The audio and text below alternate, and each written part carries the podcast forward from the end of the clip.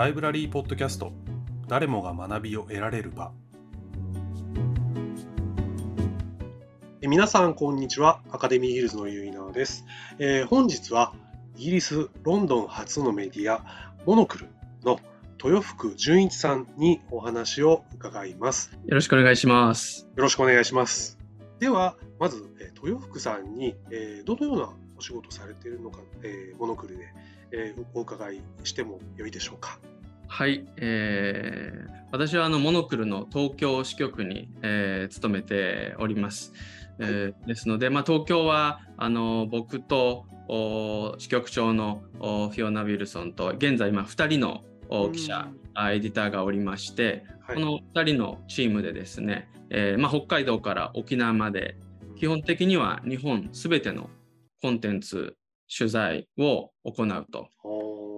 いうことをやってます。で、我々月刊誌、紙媒体月刊誌が、はい、あの根幹としているメディアですので、えー、そしてロンドンに本部がありますので、えーまあ、政治経済からデザイン、ファッション、トラベル、さまざまな分野の取材内容をですね、えーまあ、僕もフィオナとですね一緒にあ今月号はこういうことをやっていこうというようなことで、それぞれのロンドンのにいるデザインエディターであったり、ビジネスエディターであったり、トラベルエディターにアイデアを共有して、あじゃあ日本から東京支局からは今月はこういう取材をしようということで進めて取材をして執筆をするというような、そこがまあざっくりという仕事になりますね。はい、はい、ありがとうございます。あの今回、えー、豊福さんにお話を伺うことになった、えー、きっかけといいますか、えー、モノクルで出版されている世界各都市のトラベルガイドというものを、えー、ライブラリにご寄贈いただいたというのがきっかけになっています。えー、ロンドン、ニューヨーク、東京、香港など、えー、世界さんじゅうきゅう都市の、えー、トラベルガイドというのがもう見ているだけで、ね、眺めているだけでその都市を訪れているような心地にさせてくれまして、えー、すごくモノクル独自の視点で、えー、と例えば都市の宿泊先ですとか、えー、レストランや文化施設、おすすめの散歩コース、おすすめの散歩コースっていうのは実際にあの豊福さんが歩いてというのを、えー、さっきちょっとお伺いしたんですけども、えー、ご紹介をされているということで、えー、本当にあの写真を見てるだけでもあの海外のアートのや建築物、ファッションなど楽しめるモノクルなんですけども、実はですね、以前あの創刊者であるタイラー・ブリュレ氏がですね、にせんじゅういちねんにアカデミーヒルズのイベントにご登壇いただいたというご縁もございまして、その登壇された時の詳細のレポートっていうのはあの詳細欄、ポッドキャストの詳細欄に載せていますので、あのお聞きいただいている方、ぜひリンクでご覧いただければと思ってます。はい、というわけで、えー、豊福さんにいろいろとお話を伺っていくんですけども、えー、事務局 の, あの私ゆいなと、えー、津田高橋もちょっと一緒にお話を聞かせていただければと思ってます。じゃあ改めてよろしくお願いします。よろしくお願いします。お願いします。えー、では豊福さん、あのモノクルという雑誌について、はい、すごく特徴的な雑誌といいますか、例えばあの雑誌ではありながらショップを持っていたりとか、あとソーシャルメディアとはちょっと距離を置いてるみたいなことがあるんですけども、そのあたりのこだわりっていうんですかね、そこをちょっとお聞きしてもいいでしょうか。はい、そのモノクルの今おっしゃったような あ,、まあ、あり方というか世界観というものは、やはり先ほどご紹介いただいた創刊者のタイラーから、はい、に、えー、由来しているというところが、えー、ありまして、えー、やはり、えーまあ、ソーシャルメディアということに関しては、まあ、まず第一に我々自身が、えー、メディアであるということがありますので、まあえーまあ、第一のメッセージとしてはモノクルのことモノクルのタイラーであったりエディターであったりライターたちがどういったものを見て、どういったことを考えていて、どういったメッセージを発したいかということにご興味を持っていただける方は、ぜひこの紙の雑誌を手に取ってほしいというところがですね、やはり、えー、第一に、えー、あります。はい、でもう一つ先ほどおっしゃったようにショップですね、えー、本部自体はモノクルは、まあ、最も人員が多く働いているのがロンドンに緑カプセルという名前のですね、はいえー、本部がありまして、まあ、そこにクリエイティブディレクターであったりフォトエディターであったり、えー、それぞれのデザインからファッションビジネスのセクションエディターが、えー、勤務しているわけなんですけれども、ロンドンがありまして、でチューリッヒ、そこにチューリッヒに、まあ、タイラーはあのー、住んでて、そこを拠点に活動してます。チューリッヒにもショップ、カフェ、オフィスが併設していまして、えー、で香港支局、東京、トロント、ロサンゼルスとありまして、それぞれの都市にですねオフィスとショップを置いていると。でやはりショップを置くことによって、えーまあ、そこにオフィスが併設していることによってですね、読者の方々との接点を、えーまあ、あまあリアルな世界で持つことができるということで、まあ、今は日本はですね、まあ、ちょっと国境が、まあ、完全には空いてませんので、なかなか観光の方というか数は少ないですけれども、通常期はですね、あのもうここの我々の東京支局の富ヶ谷のオフィスの前にあるショップにもですね、海外からの読者の方がもう毎日のようにいらして、トラベルガイドを買ったりであるとか、えー、なんかこう何か情報をもらうために寄るところということで、まあ、しょっちゅうですね、この辺で美味しいワイン屋はないかとか、うん、こういうファッションブランド、なんか日本でしか買えないファッションブランドはないかであるとか、京都に行くんだけどとか、何日余ってるんだけどどこに行った方がいいかであるとかですね、えー、まだ会ったこともないような読者の方が本当に我々のことを知ってるかの、初めて会ったとは思えないような感じでフレンドリーにですね、あの接していただけるという、そういうなんかこう親近感を持っていただいているということはあるかもしれないですね。そうですね、本当にそのモノクルという名前、まあ、ブランドによってモノクルにまず海外から来られた方がまずモノクルに行ってみようというところで、ちゃんとそのショップというその接点があることで、まあ、そこのスタッフさんと観光客の方がまあお話をされて、まあ、それはもうもともと雑誌をもとにといいますか、そこがすごく、ああすごいうまくこう循環がされる、循環といいますかされてるなというふうに今聞いてて思いましたね。はい、で今回あのいただいたトラベルガイドっていうものは、あのどういったものといいますか、どういったことなんでしょうか。これはですね、まあ、我々が雑誌自体がにせんななねんに創刊したんですけれども、はいまあ、そのコンテンツの、まあ、政治からビジネス、ファッション等々ある中で、まあ、一つのキーとなっているセクションにトラベルというものが、あ、まあ、創刊時からございまして、まあ、この中で我々が先ほど申し上げたような本部から世界各国の支局とですね、まあ、世界各地にいる特派員の記者で、まあ、世界中の記事を、まあ、トラベルに関する記事であったり、えーまあリテールであったりですね、ショップであったり、そういったことを取材していく中で、えー、これは各都市のトラベルガイドというものを作ることができるんじゃないかということに発展していきまして、そしてまあちょっとコンパクトなあの英語ぐらいですかね、えー、のサイズのですね、そうですね、はいうん、ハードカバーの、えー、各都市のガイドを作ってみようと。でそれでやはり宿泊施設から、えー、ショッピングをするとこであったり、お茶をするとこであったり、まあ、芸術鑑賞であるとか、えー、散歩コースであるとか、でまた、まあ、その都市、まあ、京都、東京、ロサンゼルス、さまざまな世界の都市、その都市に、えー、詳しい方、えー、ゆかりのある方にエッセイを寄稿していただいてですね、あのー、その街のことを知ってみようと、歴史に触れてみようと。まあ、全てモノクルという視点というか世界観といいますか、あフィルターを通してですね、えーまあ、その都市を紐解いてみようという、そういった、えー、試みとなってます。そうですね、そのやっぱり読んでいるとすごく写真ですとか、その文章のレイアウトですとかすごく洗練されている、読んでて本当に楽しくなるような内容でして、写真とかもちゃんとこだわってされてるってことになるんですよね。そうですね、あのロンドンの方にですねフォトエディターがおりまして、まあ、アートディレクター、クリエイティブディレクターもそっちの本部にいるんですけれども、基本的には雑誌のものも、まあ、もちろん今お話しさせてもらっているトラベルガイドのものもですね、まあ、できる限り撮れるものは、えー、自分たちで撮り下ろすと、撮影をすると、えー、いうことで取っておりますので、まあ、紙面を開いたときに、見開きで開いたときに、左のページ、右のページ、こうページを見ていって、うん、えーまあ、写真のトーンをですね、できるだけ統一感を持たせて、はい、えー、同じモノクロの世界観で、えー、写真をまとめるということには、えー、こだわりを持って、えー、行ってます。はい、はい、ありがとうございます。なので、すごく読んでいて、例えば書店の紹介されているとことかでも、まあ、一つの書店いろんな切り口であの引いた絵ですとか、まあ、寄りの絵ですとか、すごく写真の感じとかがああいいなってその書店まるでいるようなといいますか、すごく見てて楽しくなるような紙面の展開がされてるなと思いました。はい、イラストもすごい可愛いので、なんかライブラリーのメンバーの皆様もぜひライブラリーで見ていただきたいですね。あとはモノクロショップに行ってぜひなんか見ていただくといいかなと思います。この表紙とかもその各都市の多分その有名なスポットだったりとか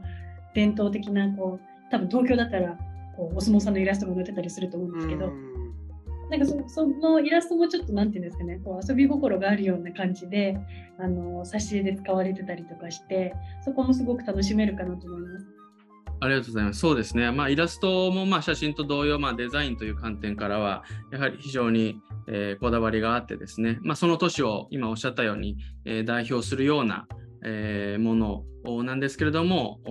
やはり少し、えー、遊び心があってウィティな感じで、えーまあ、そういったまあモダンな感じでですね、えー、ただもうカバーを見た時に、あ、これは京都だ、これはえー、ロサンゼルス、これはロンドンだということで、やはり手に取っていただけるような、えー、デザインに、えーはい、できるだけできるように努めてます。うん、えっと、豊福さんも実際に取材をされているということで、あの取材の対象っていうのはもういろいろさまざまモノクロやっぱり見てるといろんなものを取材対象にはなってると思うんですけど、例えば東京の街とか豊福さんが歩いていて何を見てるのかなと、まあ、人それぞれ違うとは思うんですが、豊福さんがその張ってるアンテナっていうんですかね、視点の先、見る先って何を見てるのかなっていうのはちょっと気になったんですけども。そうですね、まあ、モノクロ自体おっしゃったようにあのカバーする守備範囲が非常に広いですので、はい、まあ、政治からトラベル、ファッションまでですね、建築、ビジネス等々なので、あ、まあ、本当にまあ、皆さんいろんなどのような職業の方でも職業病っていうものはあると思うんですけど、まあ、日々の暮らしの中で入ってくる情報がもう本当に、えー、こうためになっているというか、あ、まあ、カフェでいつも行くカフェで、えー、店員さんとお話しすることの中に何かヒントがあったりであるとか、はい、まあ、街歩いてもやはり東京という街は世界の中でも非常にペースが速い、非常に早いメタボリズムで、えー、動いている、生きている街なのかなというふうに、えー、思いますね。まあ、それがあのいい悪いではないんですけれども、お次々に新しい、えー、建物が建っていきますし、えー、やはり、えーまあ、歴史的建築物がなくなったり解体されたり建て替えられたりということもやはり、えーまあ、東京だけに限らずですね、えー、日本非常に多々あると思います。まあ、そういったものはやっぱり、えーまあ、世界という視点から見ると面白く見えたりであるとか、うんえー、いうことはありますね。はい、やっぱり日本の中にいる時の視点と、うん、日本だけにいる時の視点と、まあ、やっぱり世界に出てこう日本を見るとこう新鮮なところっていうポイントが違うと思うんですけれども、豊福さんは世界もかなり行かれるんですか？自分の旅という意味でも取材という意味でも。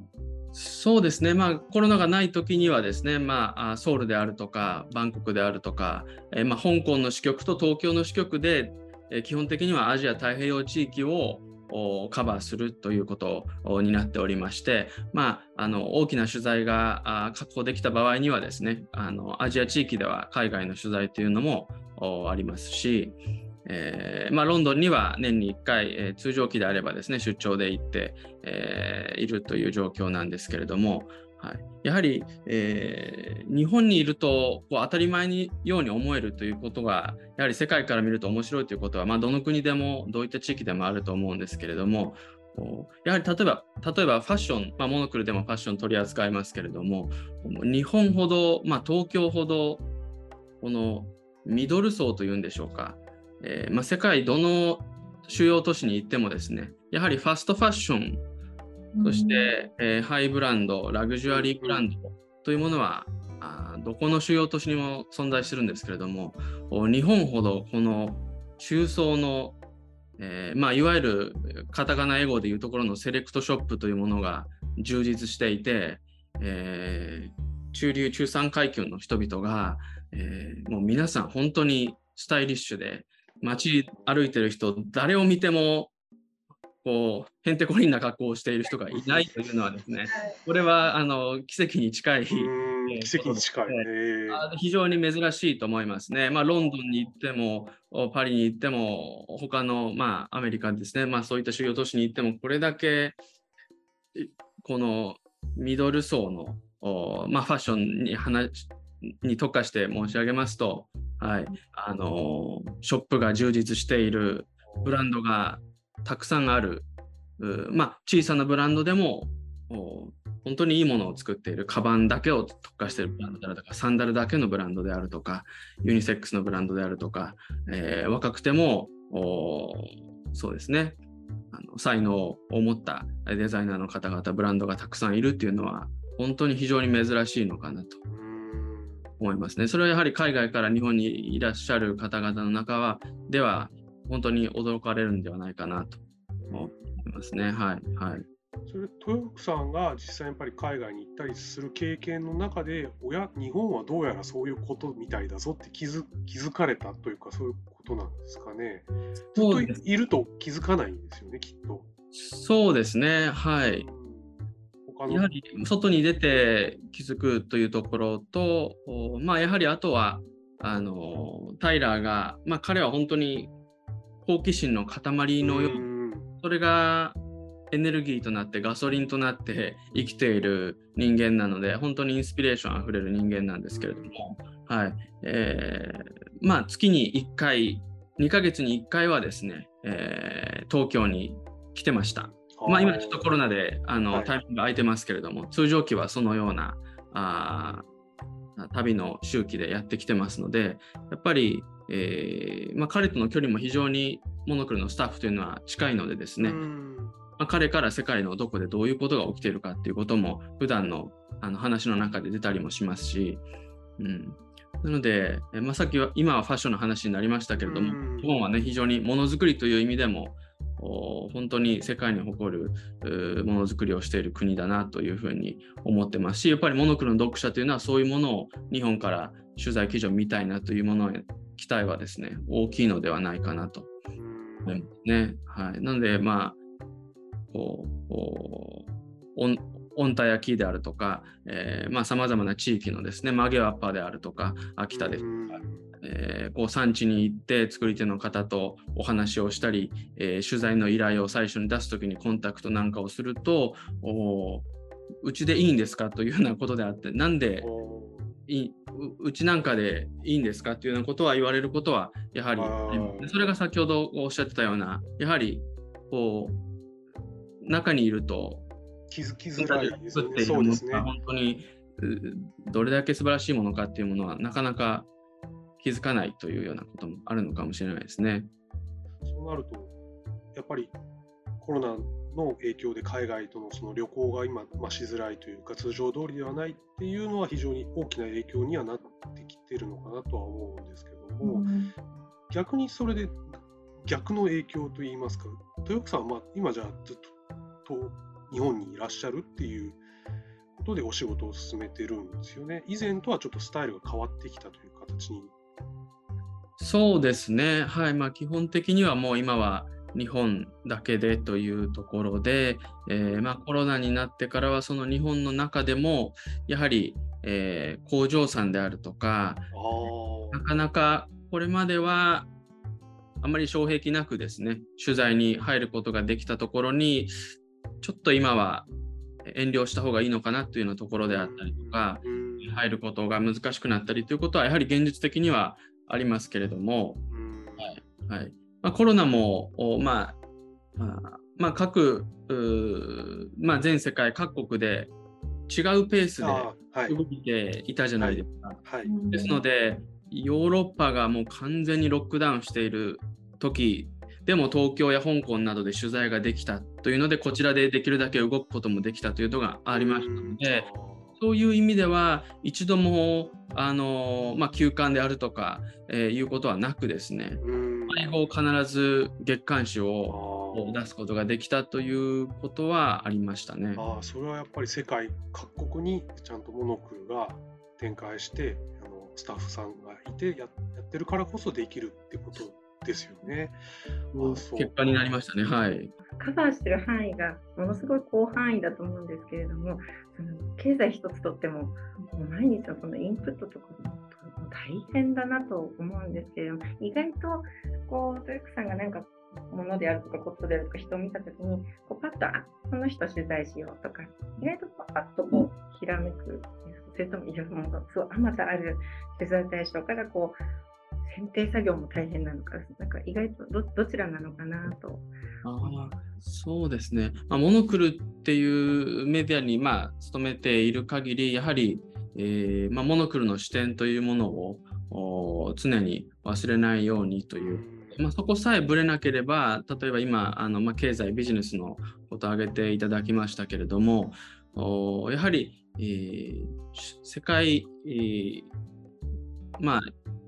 世界中にですね、まあ、日経もそうですし、ファイナンシャルタイムズもそうですし、もうビジネス誌、経済誌というものはですね、もう本当に素晴らしいメディアが存在しているわけなんですね。なので本当に主要な情報、ビジネス、経済の情報というものはきっとそこから人々は入手するという、まあ、いわゆる住み分けということがあるのかなと。ただあの僕が数年前にえー、やって、えー、東京の、あのフードトラックの取材をしたんですね。でこれも普段生活してる中で、なんかフードトラックがすごい最近よく見るなという感覚が少しずつ溜まってきていて、それで調べてみたら非常に市場がこう成長しておりまして、それでその背景にフードトラックをスタートアップとしてですね、フードトラックって皆さん個人事業主さんじゃないですか。全部違うんですね、はい、でも彼らって個人事業主なんで、なかなか場所を簡単に借りれないんですよ。ビルのオーナーさんとかがこうどこの馬の骨かもわからないような、まあ、若い人、まあ、そうでない人、素敵な人、いろんな方がいらっしゃると思いますけども、貸すのみたいな感じで、でちゃんと掃除してくれるのかなとか、この人はなんかどういう会社の人なんだろうとか、まあ、会社じゃないですからね、個人事業主って。そういうところでなかなか場所を借りれないというようなところがあって、そこを見てですね、あ、これはじゃあ僕たちが皆さんをまとめようということで、えー、まとめていらっしゃる会社が渋谷にあってですね、で彼らがもう全てのビルのオーナーさんたちにお話をして、私たちの会員さんで、まあ、何百というですね、フードトラックをされている会員さんがいますと。でそこにあのそちらのビルのあそこの空間にいちだいあの平日トラックを置かせていただけないでしょうかということで、え清掃もします、こういったルールを守らせますってあるとか、でこういったあの、まあ、経験がありますというかのところをきちんとプレゼンをして、あ、じゃあ信頼できるのでお宅がフードトラックの人を送ってくれるんだったらどうぞということで、少しずつ増えていっている。いい、いい存在ですね。それがいてくれたら本当にすごいです。があって、でかつさらに日本的なのが、あのもうフードトラックなのに、まあ、なのにといったらちょっと語弊がありますけれども、もうクオリティが非常に高いと。あ、はい。あのもう本当に、まあ、ジャンクであるとかストリートフードということでは全くなくって、本当にこだわったイタリアンだったりタイだったり、えー、もう本当にさまざまなものをですね、えー、皆さんが美味しいものを作っていて、まあ、激戦区のビジネス街であったり、そういったところで、えー、もう何百杯もですね、えー、昼の ラ, ランチアワーの時間に、えー、売りさばいているというところで、トラックも皆さん素敵にカスタムして自分たちの世界観を出してっていう、このまあ、サービスだったりデザインだったりホスピタリティだったりというところがこんなことが成立するのは日本だけなんじゃないかということで、まあ、我々の雑誌にはもう本当にストライクというかで非常に読者からもすごい面白かったという反響をいただいた記事だったんですね、それは。はい、それは豊久さんの最近フードトラック多いなっていう思いがそうやって取材を通して明らかになっていって記事になってっていうのはすごく楽しいですよね。そうですね、うん、なんでまああのちょっと職業病という言葉あのちょっと使いましたけども、うん、あの冒頭の方でやっぱり常にあの僕も記者として好奇心を常に高く保って、うんうんえー、あれなんでだろうっていうやっぱり常に疑問を持ち続けて、うんうん、でそして自分で調べてみるという、まあ、調べてみたら何かそこに背景があって、ああ、そうですね、なんかこれは面白い物語があるぞということでそこで自然にこうつながっていくということは多いですかね。じゃあきっと豊久さんの中ではいくつも の, その疑問みたいな疑問のカードみたいなのをこういっぱい持ってていつもこうアンテナとこう照らしながらやってるのかなっていうふうに思いますね。はい、そうですね、はいはい、なんかそうですね、はい、なんかその記事からフードトラックの現状を伝えますだけじゃなくて、うん、なんか日本の考え方とかこのこだわり屋のところとかなんか日本ならではのこう雰囲気がよく海外に、うんよかったは多分ちょっと驚くというかそれでちょっと今おっしゃったところであの補足なんですけれどもこれちょっと僕がもしかしたらカバーできてなかった点かもしれないんですけどもあの記事をあこのストーリーをしようこの取材をしようという判断をする際にあのただ面白いっていうことだけではなくてプラスアルファとしてその記事を例えばフードトラックの東京のフードトラックシーンのビジネスストーリーを読んだ例えばベルリンの読者だったり、うん、トロントの読者だったり、えーまあ、パリだったりジャカルタの読者があこれは僕もやろう私もやろうと思ってくれるかどうかっていうところもやっぱり考えてそれがやっぱり読者の知的探求心というところにも直結してですね。あ、東京で今何が起こってるのか、もしくは東京の読者であれば、ジャカルタでバンコクでパリでストックホルムで何が起きてるんだろうっていうことを常に知りたい。で、自分のに取り入れたいっていうやはりそこの好奇心というところはやはりもう相互作用しているという世界のいろんな国の読んでああメキシコシティでこんな面白いことがやってるんだってなったらあちょこれバンコクでもできるんじゃないかとかそういった方が読者なので我々も同じようにそうか、ね、もうインター力というかなというかなんか極東のこっちで起こってる、まあ、人事っていうんじゃなくてなんか自分ごとにさせるような世界観があるのかもしれないですね、うんうん、そうですね本当その好奇心という言葉が非常に大きなそのタイラー、タイラーさんのその塊好奇心の塊っていうものがそのまま雑誌にすごく色濃く表れている感じがしますね。うんですね。一つちょっとあの最近一番そので一番最新号ですね最新号での一押しの記事っていうのを一つお伺いしたいんですけどもはい、はい、これはですねあの今えー、の 7, 8月しちがつとはちがつ毎年の合併号の中にあります、はい、エクスポというですね、えーまあ、毎号あるエクスポという企画がありまして、まあ、写真でストーリーを伝える私の一番最後の方にある最も花形の企画なんですね。で今年のしち、はちがつ号夏では、えー、こうにじゅうご things to make you happy ということで、えー私たち我々をハッピーにする幸せにするにじゅうごの物事人というような、えー、解釈で、えー、いいと思うんですけれども、はい、これがあの、まあ、取材記事というよりはモノクロの世界観がよく出ているのかなと思いますね。あのー、例えば一つカクテルを作れるようになろうであるとか、えーなんかテーマ設定が本当にいいですね。面白い、えー、今見たいテーマですね。うん、であの友達と会おう、まあ、直接人と会おうということですね、うん、はい、であるとか、まあ、日本的なところで言うとお、まあ、これは日本、日本語で言うと、まあ、いわゆる一発芸に当てるんでしょうか、まあ、パーティートリックということでですね、まあ、会食であるとかホームパーティーなどに呼ばれた時に何か一つ面白いことができると盛り上がるし、やはり呼ばれた時にじゃあワインを持っていくのかデザートを持っていくのか何かこう何かを持って食事に呼ばれたら皆さん行かれると思うんですけれども、その中であの歌えたらそれってそれだけですごいいいよねっていうので、はい、うん、あの日本からの一つのちっちゃなエントリーとしてはあの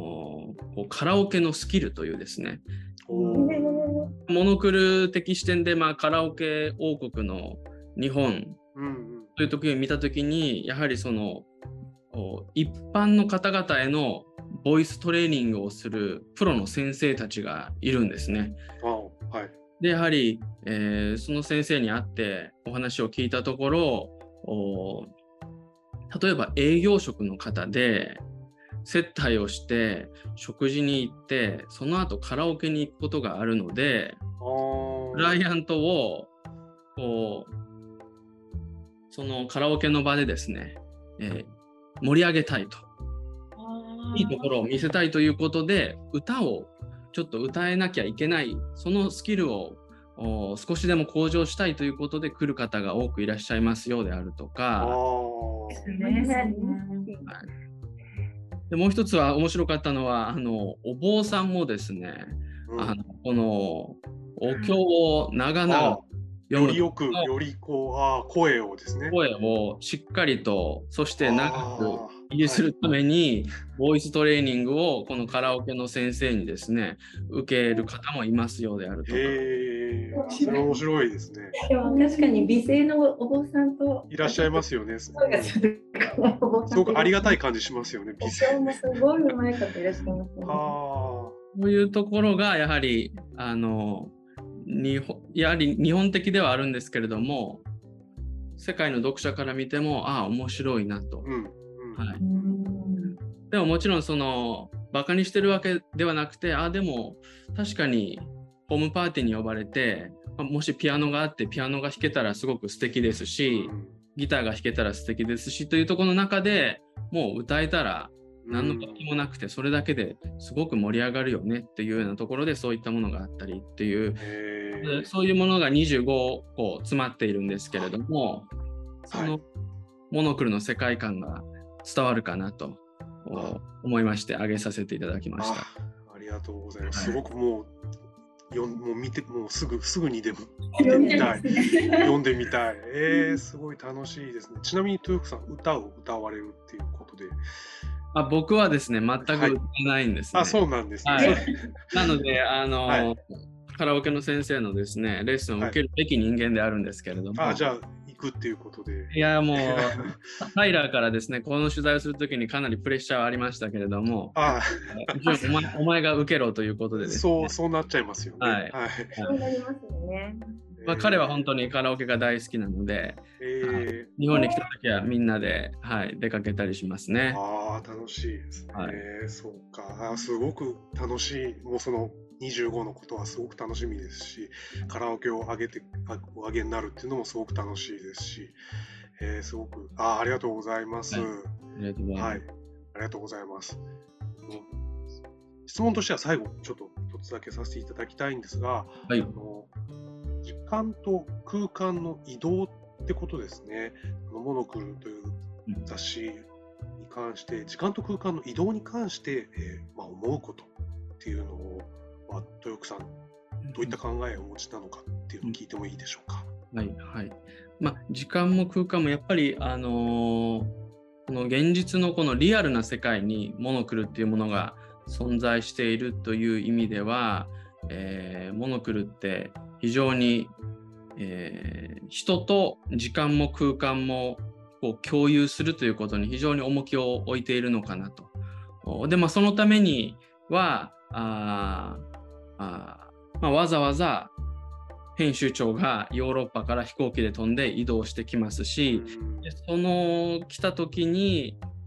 時間を割いてですね、まあ、クライアントの方もしっかり購読者の方もしっかり、まあ、ファンの方であるとか、えー、モノクロにさまざまな関係で、えー、形でですね携わっていただいている方が、えーまあ、東京であるとか、まあ、よくいらっしゃる方は金沢からいつも会いに来てくれる、移動して新幹線に来てくれる方もいらっしゃいますし、えー、そういう意味では非常にこう生の現実の世界にですねモノクロっていうのは存在しているのかなというふうにえー、思いますね。はい、やっぱりその移動、まあ、時間でもそうですし、実際に今ってやっぱりネットがある中でその空間に身を置かなくても知る知識として知ることは、まあ、できはするんですけれども、やはりその移動時間そして空間に身を置くことっていうことをやっぱり共有できるようなこと大切さっていうんですかね、やっぱりそういうのがモノクロをやっぱり見ていてその作られる丁寧さといいますか、人の匂いといいますか、そういうものが感じられるのはそういうところにも何かあるのかなっていうのは、はい、そうですね、はい、まあ、我々も記者、ま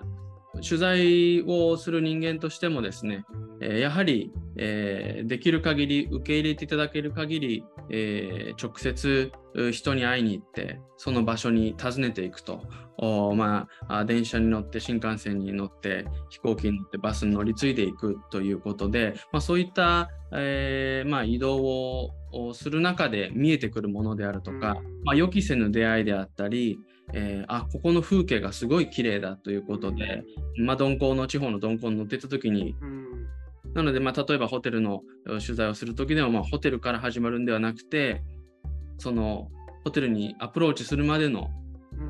地方の電車の中から見た、あ、はい、車窓の風景であるとか、そういったところが記事に出てきたりであるとか、でそれが読まれると多分読者の方もああなんかそこに行ってみたいと思って実際に行ってくれるであるとか、そういったところはやはり反映されているのかなというふうに思いますね。うん、はい、うん、そうですね。その旅の過程自体がやっぱり面白いっていうんですかね。そうですね。はいはい、ああ、そっか。やっぱりそこは豊木さんが実際取材しているその取材している最中のもの自体も出てきているというそんな感じがしますね。はいはいはい。やっぱり単なる情報発信してるっていうだけじゃなくて。うん、豊福さんのこう目で見たりこう感性で感じたりしたことがやっぱりこうその豊福さんならではの切り取りになってこう上質なコンテンツになるんだなっていうことがすごく分かりました。ありがとうございます。そうですね、できるだけもうあの、まあ、ドアを出て家を出てもしくはオフィスを出て取材先に向かう、まあ、東京は慣れてますけれども、東京を出て初めて行くとき、行く場所を訪ねる場所というような取材先であるときは特にですね、まあ、その過程で飛行機でアプローチしていくときにどういった景色が見えてるのかであるとか、あもう本当にどういう花が咲いてるかとか、セミが鳴いてるのか、どんな鳥が鳴いてるのかとか、あ、まあ、聞けることはあのこの鳥何なんですかとか、あの木は何なんですかであるとか、そういうことはなんかこう町の人であるとか、お店の人であるとか、あ、まあ、その取材のこうこう命題をこうメインのストーリーに関係ないように思えることでもできるだけ聞いてメモしたりなんか音取ったりとかいうことはようには努めてますね。あ、そっか、ずっとなんか寄り道してるような感じは思えるんだけど、そこが面白かったり、やっぱり到着することは確かに目的ではあるんです。ホテルに着くことは目的なんだけど、その途中途中をどんだけ楽しい、うん、偶然、そうですね、家庭の偶然巡り合いっていうのを楽しめるかみたいな、うん、そういう視点っていうんですかね。そうですね、はい、ありがとうございます。ありがとうございます。はい、えー、世界的にも、えー、特徴的なメディアであるモノクロ、えー、今回ご寄贈いただいたトラ、トラベルガイドは、えー、ライブラリーの書棚で、えー、ご覧いただけますので、えー、ぜひ手に取って、えー、ご覧いただき、ガイドを通して世界各国の旅をお楽しみいただければと思っています。えー、それでは今回は、えー、モノクロの豊福さんにお話を、えー、お伺いいたしました。豊福さん、ありがとうございました。どうもありがとうございました。ありがとうございました。ライブラリーポッドキャスト、誰もが学びを得られる場。